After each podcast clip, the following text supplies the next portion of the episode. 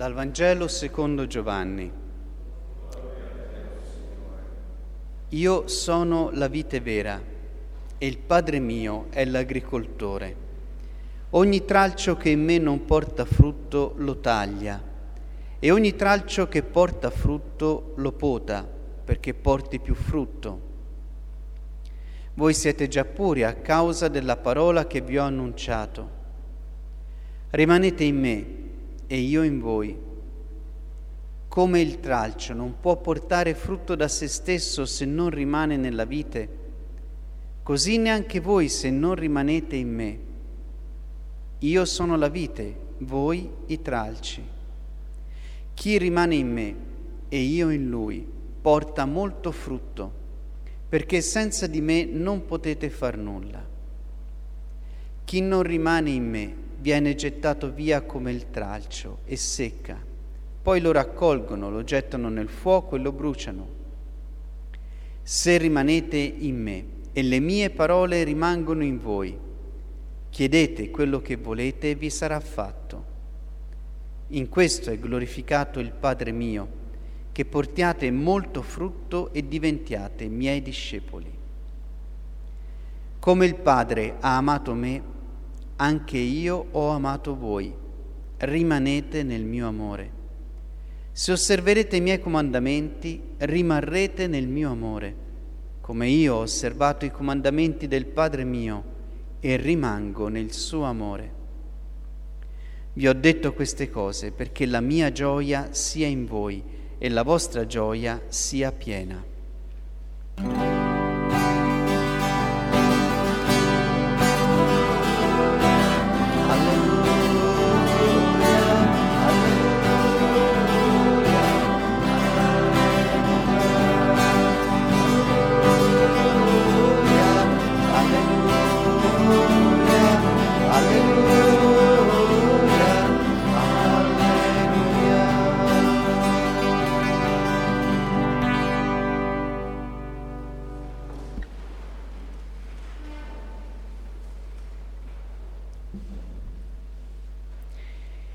Questi giorni, mentre pensavo ad incontrarvi, secondo l'invito appunto molto gradito che mi ha fatto Fabrizio, ho letto eh, ciò che Fabrizio mi ha mandato, il, il vostro programma pastorale per questo anno che state iniziando e soprattutto l'intenzione che avete attraverso appunto questo anno pastorale, di andare all'essenziale, di rimanere nell'essenziale. E quindi avete chiesto appunto una, un momento di lezio sul Vangelo di Giovanni, al capitolo 15, dai versetti 1-11. E questo mi ha fatto molto piacere la scelta di questo brano legato al motivo, all'intenzione, al desiderio che avete, cioè di rimanere nell'essenziale. Avete usato cioè un metodo che usava Gesù, proprio anche nell'elaborare l'immagine che abbiamo appena ascoltato da queste parole. È come se Gesù leggesse la realtà che lo circondava attraverso ciò che lui viveva e ciò che si portava dentro. Cioè mi è parso di ritrovare questo suo modo anche in voi, cioè nella scelta di questo brano. È come se il desiderio, appunto, che vi sta guidando di andare all'essenziale, di rimanere nell'essenziale, vi abbia come guidato a percepire che questa parola parla a voi, comunità del vostro desiderio. C'è un assioma latino che dice quali, qualis est unus quis quetalis ei fini videtur. Cosa significa? Come è uno, così a lui gli sembrerà la realtà. In altre parole, eh, Gesù avrebbe detto, dove è il tuo tesoro, là sarà il tuo cuore. Oppure, altrove, la bocca parla dall'abbondanza del cuore. Cioè, è ciò che tu hai dentro che ti fa leggere la realtà. È ciò che tu ritieni come più importante per te, che ti aiuta a interpretare ciò che tu vivi. E come allora tu sei dentro, così ti apparirà la realtà. Per cui i tuoi occhi sapranno leggere, sapranno vedere, sapranno scoprire, sapranno interpretare a seconda del tesoro che hai nel cuore. Se questo tesoro è importante, è profondo, è stabile, è pregnante, è centrale, è consistente, così sarà il tuo modo di vedere la realtà, di affrontare la realtà, di interpretare la realtà, di leggere la realtà. La stessa immagine che su cui questo brano di Giovanni è incentrata, risponde a questo criterio. La scena, io penso che è familiare anche a voi, nelle campagne, qui. Chi non ha visto no, dei vigneti, chi non ha visto eh, il lavoro che un vigneto richiede, chi non ha visto appunto i grappoli pendere dai tralci o la potatura che si fa in attesa della primavera e quella poi successiva a maturazione dei grappoli stessi. Sono scene familiari, come lo erano al tempo di Gesù. Ebbene, anche una scena che potremmo dire insignificante per quanto riguarda la realtà più importante della vita, è una immagine familiare, un'immagine quotidiana, un'immagine semplice, ecco che però in Gesù sveglia qualche cosa, cioè riesce a ritrovare in questa immagine quello che lui ha dentro. Per cui l'immagine si trasforma in metafora, si trasforma in parabola, cioè riesce a parlare, riesce a dire ciò che Gesù ha dentro. Ecco, vedete il criterio, il metodo hm, usato da Gesù. È una parola che interpreta la vita, la realtà, a partire dal potere della parola stessa. Lui è il verbo, è la parola. Per cui tutto quello che vive, tutto quello che lo circonda, viene illuminato, assume senso, assume significato proprio a partire da questa parola. Così nascono tutte le sue parabole, tutti i suoi racconti, tutte le sue immagini sul regno, sul Padre. Questa immagine è usata da Gesù per parlare del discepolo. Ecco, in tante parabole, appunto, in tante immagini paraboliche usate da Gesù, l'oggetto è il regno di Dio. A cosa possiamo paragonare il regno di Dio? Il regno di Dio sarà simile a, no? Oppure alla realtà del padre. Un padre aveva due figli, eccetera, eccetera. Ecco, questa volta questa immagine è centrata sulla relazione Gesù-discepolo. Ci possiamo quasi immaginare, proprio usando la fantasia, l'immaginazione, no? Ci possiamo immaginare Gesù che passa in una via di campagna, magari tra le colline della Galilea, vicino al lago, ha appena parlato con i suoi, forse, o i suoi gli hanno riferito qualche cosa, e lui dentro sta pensando, sta elaborando, sta riflettendo su come lui desidera il rapporto con i suoi discepoli, su come lui li vive questi uomini che hanno lasciato tutto per seguirlo. E il suo occhio si posa appunto su un vigneto, su un agricoltore che probabilmente lo sta lavorando, forse lo sta potando proprio in quel momento. E questa scena, questa immagine, subito allora assume il contenuto che ha nel cuore.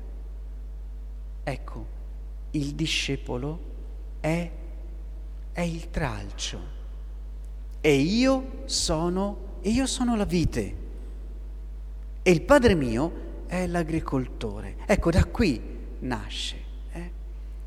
Allora, dicevo, possiamo usare davvero anche l'immaginazione e la fantasia per gustare questo momento. No?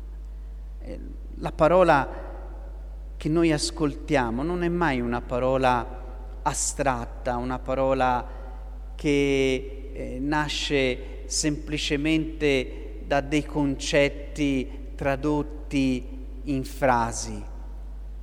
La parola è viva, lo diciamo, è vita. E da questa parola eh, noi appunto ricaviamo la vita, la vita del discepolo e quindi anche la nostra. Gesù sta parlando di noi e sta parlando di come Lui ci vede e di come Lui ci vuole e di come Lui intende la vita cristiana, la vita alla sequela del Vangelo, la, la vita di coloro che lo seguono e che credono in Lui, cioè anche nostra.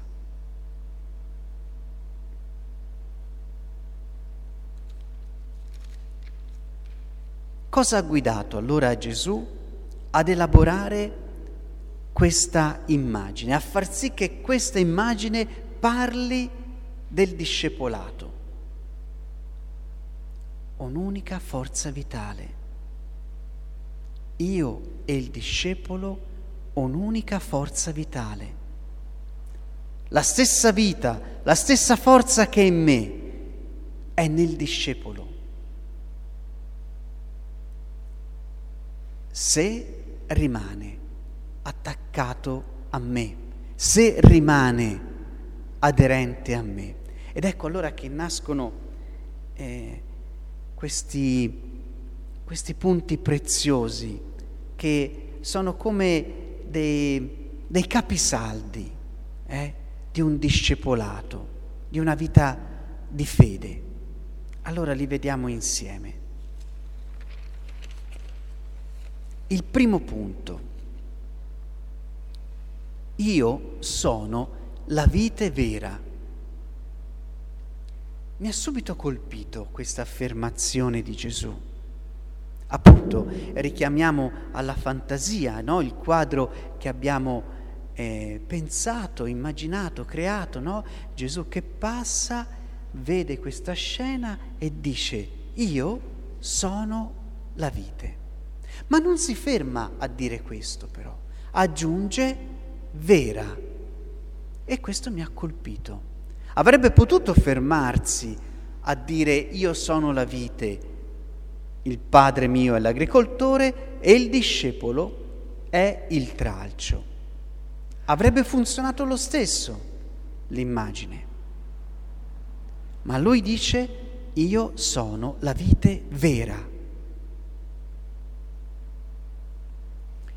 Questa parola richiama subito la definizione che lui dà di se stesso. Io sono la verità. io sono la verità. La verità produce nel discepolo la libertà, la verità vi farà liberi. Allora, la verità che è Cristo è principio di libertà per il credente perché è unica. Io sono la vite vera, non ce ne sono altre. Io non sono una vite tra le altre, io sono la vite vera, vuol dire che le altre sono false. Allora, se ciò che guida Gesù ad elaborare questa immagine è il desiderio che il discepolo viva della stessa forza vitale che c'è in lui, in Gesù, è come se lui ci stesse dicendo, guardate che solo in me potete trovare questo. Cioè se voi siete dei tralci e avete bisogno per vivere, per portare frutto, per, di essere attaccati ad una pianta, alla vite, perché il tralcio da sé si secca, ecco, io sono l'unica possibilità, io sono la vite vera. Questo mi ha fatto molto pensare. Se lui dice così, allora forse c'è la possibilità che il tralcio si possa ingannare nella sua vita. Che il tralcio, cioè, credendo di prendere linfa, cerchi di attaccarsi a ciò che non è vite, perché la vite è solo lui ha detto io sono la vite vera. Allora quale altra possibilità ha il tralcio? Di attaccarsi ad altri tralci, credendoli vite. Se la vite vera è una sola ed è lui, vuol dire che gli altri che noi pensiamo per noi sorgente di linfa non lo sono. Quante volte appunto noi investiamo aspettative di vita, aspettative di energia, di linfa, da situazioni, da persone, in circostanze che poi ci deludono, che poi risultano non capaci di darci ciò che cercavamo.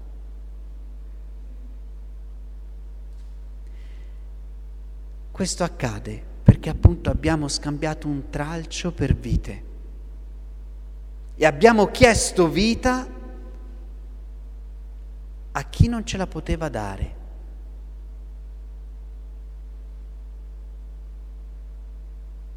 E questo perché accade?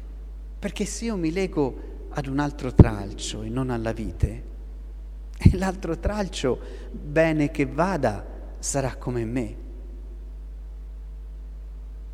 E quindi richiederà anche lui vita. E allora sperimenteremo, sperimenteremo che nasce il conflitto, la delusione, la ferita perché invece di essere capace di dare linfa, io la sto chiedendo a chi o a cosa non me la può dare. Cosa significa tutto questo?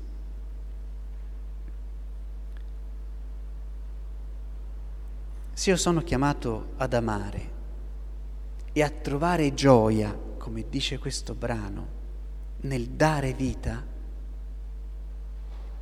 ogni volta che invece io chiedo vita, devo stare attento a chi chiedo vita, perché lui solo si presenta in grado di darmela. E se io invece depongo questa aspettativa ai piedi di un'altra vite, devo prendere atto che non era una vite, era un tralcio come me. Allora io sono la vite vera. Solo da me potete attingere ciò che cercate. Senza di me, dirà più avanti, non potete far niente.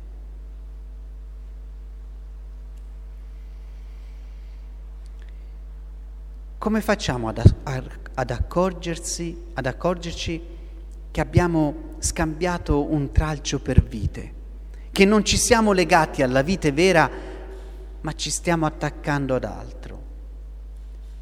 Perché nella nostra vita cominciamo a sperimentare schiavitù, conflittualità e ripetitività. Prendiamo un rapporto d'amore un uomo verso una donna, il marito verso la moglie, genitori verso i figli, figli verso i genitori, amici, appartenenti ad una stessa comunità. Quando accade che le nostre relazioni siano appesantite da qualche cosa che ritorna, che si ripete, che rende il rapporto conflittuale. Forse è il segno che non stiamo dando vita, ma la stiamo chiedendo a chi è incapace di darcela. Perché uno solo ha la vita e può darla. Io sono la vita vera. Allora questo ci induce a ripensare le nostre relazioni, a ripensare le nostre aspettative, a ripensare a là dove poniamo il nostro tesoro.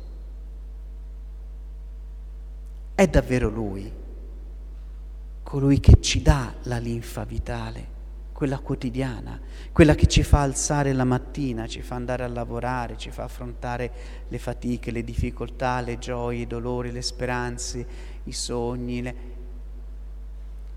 o è in altro che noi mettiamo questa aspettativa? Lui ci dice, io sono la vite vera. Il Padre mio è l'agricoltore, ogni tralcio che in me non porta frutto lo taglia e ogni tralcio che porta frutto lo pota, perché porti più frutto. La potatura è inevitabile, sembra dire Gesù. La potatura è inevitabile, è utile, rafforza. Ma voi siete già puri a causa della parola che vi ho annunciato. La parola è capace di dare la stessa forza che dà una potatura perché? L'ascolto attento della parola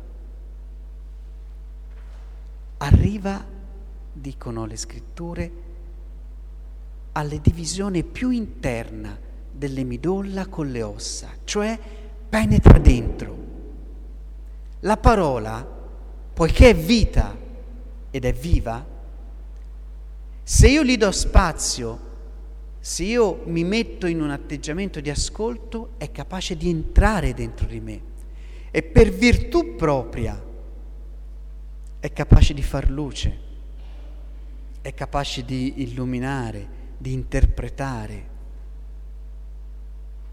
è capace di dire di me e della mia verità, di me e del mio peccato, di me e del mio bisogno di salvezza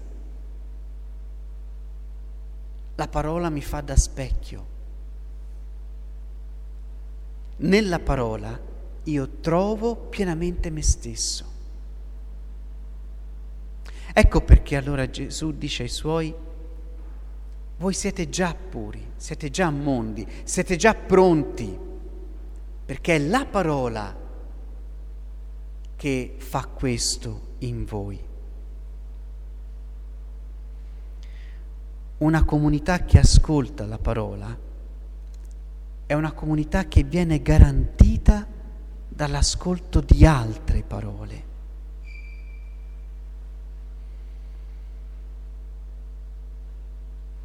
Se, ritornando al punto precedente, le nostre relazioni non attingono a Lui ma attingono ad altro, sperimentiamo conflittualità, sperimentiamo pesantezza, sperimentiamo conflitto. E Paolo lo dice ad una delle sue comunità.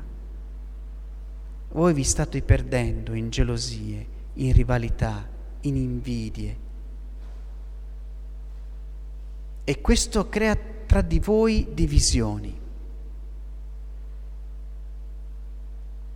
Quando il discepolo si lascia ammaliare da altre parole, e non dalla parola, il frutto che si crea nella comunità è divisione, è rivalità, è gelosia, è conflittualità.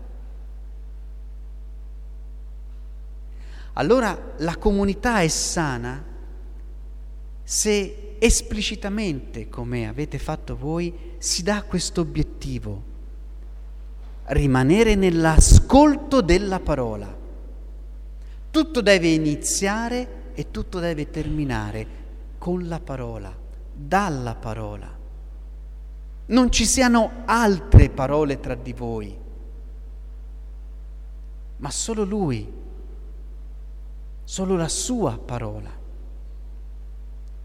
L'ascolto che una comunità ha della parola è per definizione, per etimologia, un'obbedienza cioè un sottoporsi all'autorità della parola. È bello che abbiate messo anche liturgicamente in evidenza la centralità della parola. È una comunità che allora attinge alla sua identità è una comunità appunto che cresce nella capacità di ascolto. Ma ancora prima dell'ascolto reciproco, ancora prima dell'ascolto dei bisogni del mondo, ancora prima dell'ascolto di ciò che accade intorno, è l'ascolto della parola. Allora se voi volete andare all'essenziale quest'anno, dovete porre al centro della vostra esistenza, come al centro di questa Chiesa, la parola. Nell'ascolto certo comunitario, l'Eucaristia domenicale, nello spezzare questa parola attraverso la lezio o gli incontri che farete, ma anche nell'ascolto personale Avete qui una responsabilità importante, gli uni rispetto agli altri. E io vi lancio questa sfida. Se voi volete quest'anno che la parola e il riferimento ad essa sia per voi la sorgente di questa essenzialità, fate allora della parola un riferimento quotidiano quotidiano. Prendete anche la parola del giorno, dell'Eucarestia del giorno. Bastano 40, 50 secondi, non di più, al mattino per incominciare con la lettura della parola di quel giorno. E quando andate a letto la sera, riprendetela. Non serve fare grandi cose o avere grandi spazi di tempo. Ripeto, un minuto la mattina, un minuto la sera. Iniziate solo con il leggerla e vi accorgerete che giorno dopo giorno questo riferimento comincerà a tornare durante la giornata. Cominceranno a ricordare, cioè a, ritorna- a ritornare al cuore alcune parole, alcune frasi, un'espressione. Vi accorgerete che quella parola è viva, vi accorgerete che quella parola sta lavorando dentro di voi, vi accorgerete che quella parola vi sta potando, vi sta rendendo atti a portare il frutto. Allora prendetelo come impegno comunitario personalmente e singolarmente, iniziare e terminare la giornata con la parola del giorno. Vedrete che porterà frutto. E sarete garantiti dall'ascolto di altre parole. Voi siete già pure a causa della parola che vi ho annunciato. Rimanete in me ed io in voi.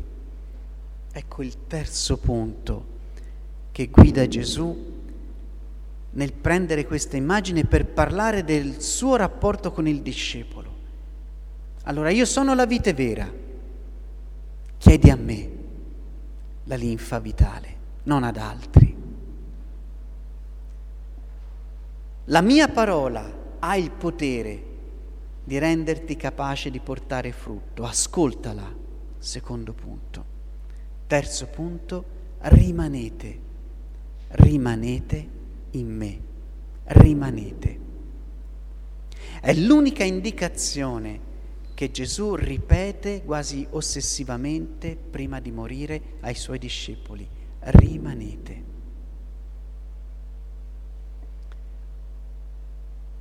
Questo verbo richiama subito un'idea di stabilità.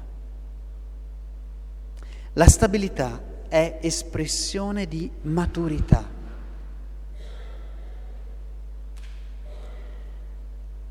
Oggi viviamo un momento storico ed ecclesiale, sociale e personale molto segnato dalla instabilità.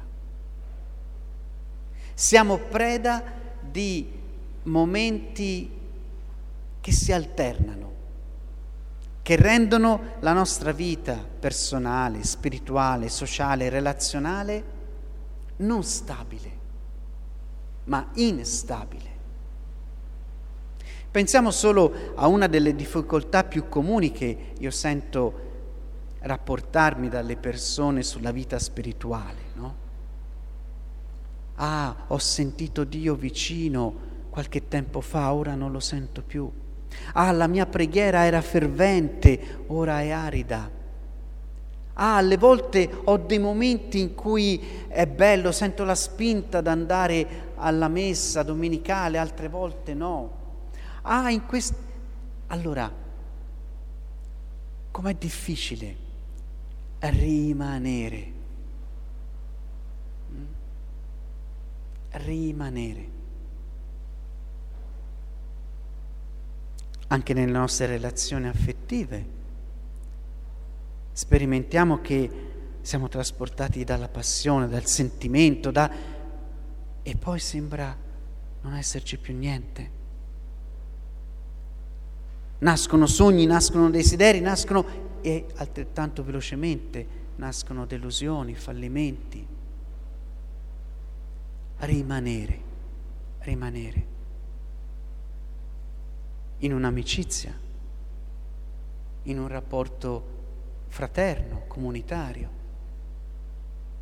Quante volte ci capita di passare da un'esaltazione, una idealizzazione, guarda ho incontrato questa persona, ma guarda che bella, ma guarda com'è, ma a un'esperienza di dire ah non mi aspettavo che mi ha deluso, mi ha proprio questo, proprio non credevo che. Come mai? No? È così difficile invece rimanere. E non è che il rimanere voglia dire allora condannarsi ad una esperienza di vita piatta, dove non ci sono eh, colorazioni intense. No, non è questo. È la capacità di stare. È la capacità di stare. Di stare nell'amore, di stare in una scelta, di stare in una relazione, di stare davanti a Dio. Di stare. Come può accadere appunto anche in un rapporto coniugale. Io non penso che, non sono sposato, ma non penso che tutti i giorni, tutte le mattine ci si alzi con lo stesso fervore, con lo stesso entusiasmo, con la stessa carica, no? Ma questo vuol dire che non ci sia relazione? Che non ci sia l'esperienza dell'amore? No, l'esperienza dell'amore rimane. Allora ci possono essere giorni più leggeri, giorni più pesanti, ci possono essere giorni in cui sento il Signore vicino o giorni in cui ho più difficoltà, ma rimango nella relazione, rimango. Il rimanere appunto è segno di maturità, di stabilità. Nella vostra relazione programmatica parlavate del servizio parrocchiale, del servizio alla comunità. È espressione di maturità, un servizio stabile, cioè capace di rimanere. L'assumersi un ruolo ah, dal più piccolo a quello più complesso all'interno di una comunità vuol dire attingere alla propria maturità alla propria capacità di stare, di rimanere. Così che il servizio possa avere la caratteristica matura appunto della stabilitas. Non è un'espressione momentanea, passeggera, frutto di un entusiasmo di e poi mi stanco e poi non trovo più la motivazione e poi se proviene da una consistenza, se proviene da una maturità di una vita di fede, deve avere questa connotazione di stabilità. Deve darmi la possibilità di rimanere.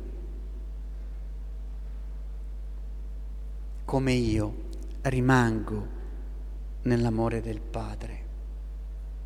Gesù ha questa capacità di rimanere e pensate che lo sta dicendo poco prima di affrontare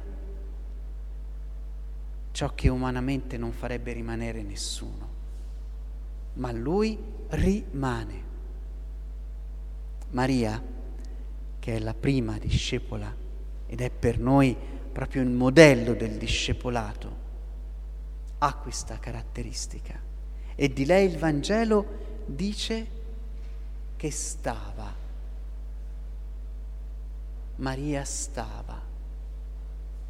Stava sotto la croce, stava con i discepoli nel cenacolo in attesa della Pentecoste, stava. Maria ha questa capacità di stare. Allora, ricaviamo da queste indicazioni come Gesù ci pensa, come Gesù ci desidera, come Gesù vede il suo discepolo.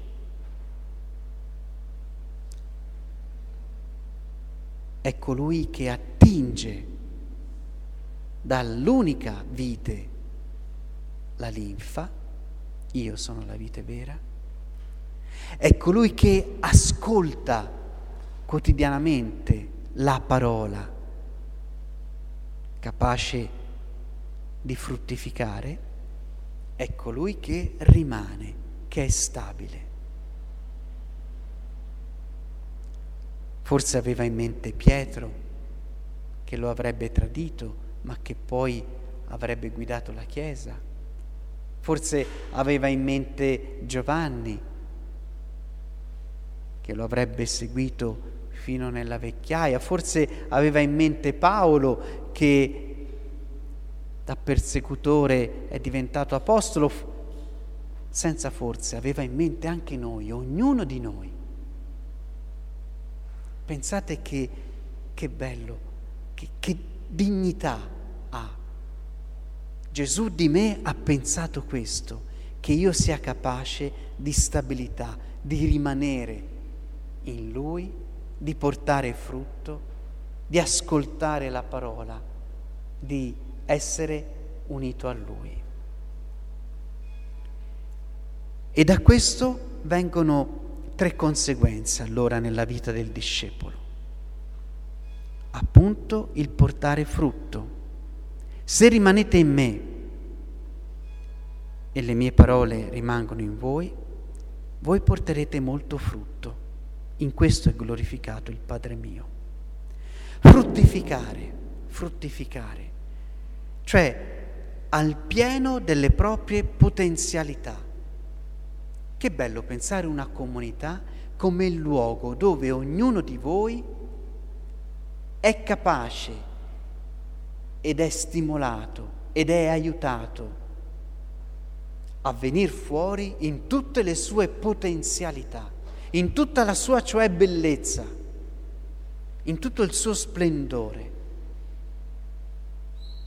Penso che questo possa essere davvero un'immagine affascinante della comunità cristiana, il luogo dove ognuno può fiorire, dove ognuno può dare il meglio di sé. E che bello se i nostri rapporti fossero proprio originati da questa, io dico, dignità reciproca, stima reciproca. E che bello allora che i rapporti comunitari siano al servizio di questo. Io sono al tuo servizio perché tu fiorisca, perché tu venga fuori al meglio delle tue potenzialità, perché questa è la vita cristiana, questa è la vita di fede e del discepolato, portare frutto. Allora non ci sono elementi passivi in una comunità cristiana. Non ci sono elementi che si lasciano trainare da altri. Ognuno è soggetto attivo e ognuno ha il suo frutto da portare. E lo stare insieme, il vivere insieme, e il condividere insieme l'esperienza di fede è questo aiuto reciproco a perché l'altro, l'altra si sviluppi in tutte le sue potenzialità.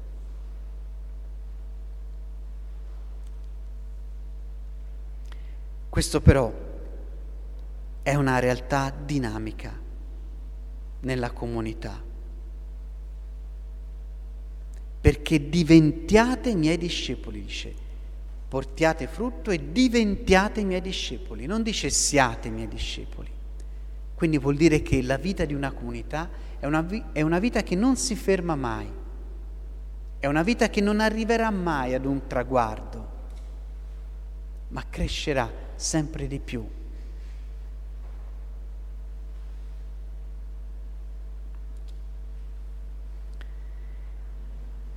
E qual è il frutto principale di tutto questo? La gioia. Vi ho detto queste cose perché la mia gioia sia in voi e la vostra gioia sia piena. Stupendo questa ultima pennellata, questa ultima indicazione di come ci vuole Gesù, di come Gesù intende il discepolato e la vita di fede, una vita di gioia una vita che dà gioia, una vita che dà pienezza, che fa star bene, che fa star bene. La testimonianza più immediata e quella che il mondo capirebbe all'istante sarebbe proprio questa, vedere gente che sta bene, che vive bene che è nella gioia. Sapete che Sant'Ignazio di Loyola ha preso proprio questo aspetto come elemento discriminante della presenza dello Spirito Santo. Dice, volete sapere se lo Spirito sta, Santo sta agendo in voi nella vostra vita? Ebbene, se il vostro cuore sperimenta una gioia profonda, serena, stabile, senza cause, lui diceva, sine causa, cioè che siete contenti non perché avete vinto 3 milioni di euro alla lotteria o perché siete riusciti ad ottenere quel posto di lavoro o perché la persona amata vi ha detto di sì. Una gioia senza cause, ma profonda, capace di rimanere anche nella difficoltà. E lui dava anche il tempo, pensate, che possa durare almeno sei mesi. Allora, se questo accade nel vostro cuore, vuol dire che voi siete abitati dallo Spirito. Allora, se un santo come lui, maestro del discernimento, ha trovato che l'elemento più importante e più rappresentante la vita di Dio in noi è la gioia, eh, vuol dire che è proprio vera questa parola di Gesù. Allora io vi auguro in questo anno pastorale che possiate rimanere attaccati a Lui che è l'unica vite. Come? Nell'ascolto obbediente della parola, comunitaria e personale, facendo sì che questa parola in voi vi maturi e vi renda capaci di stabilità, di rimanere nel servizio reciproco e comunitario. Allora voi sarete nella gioia.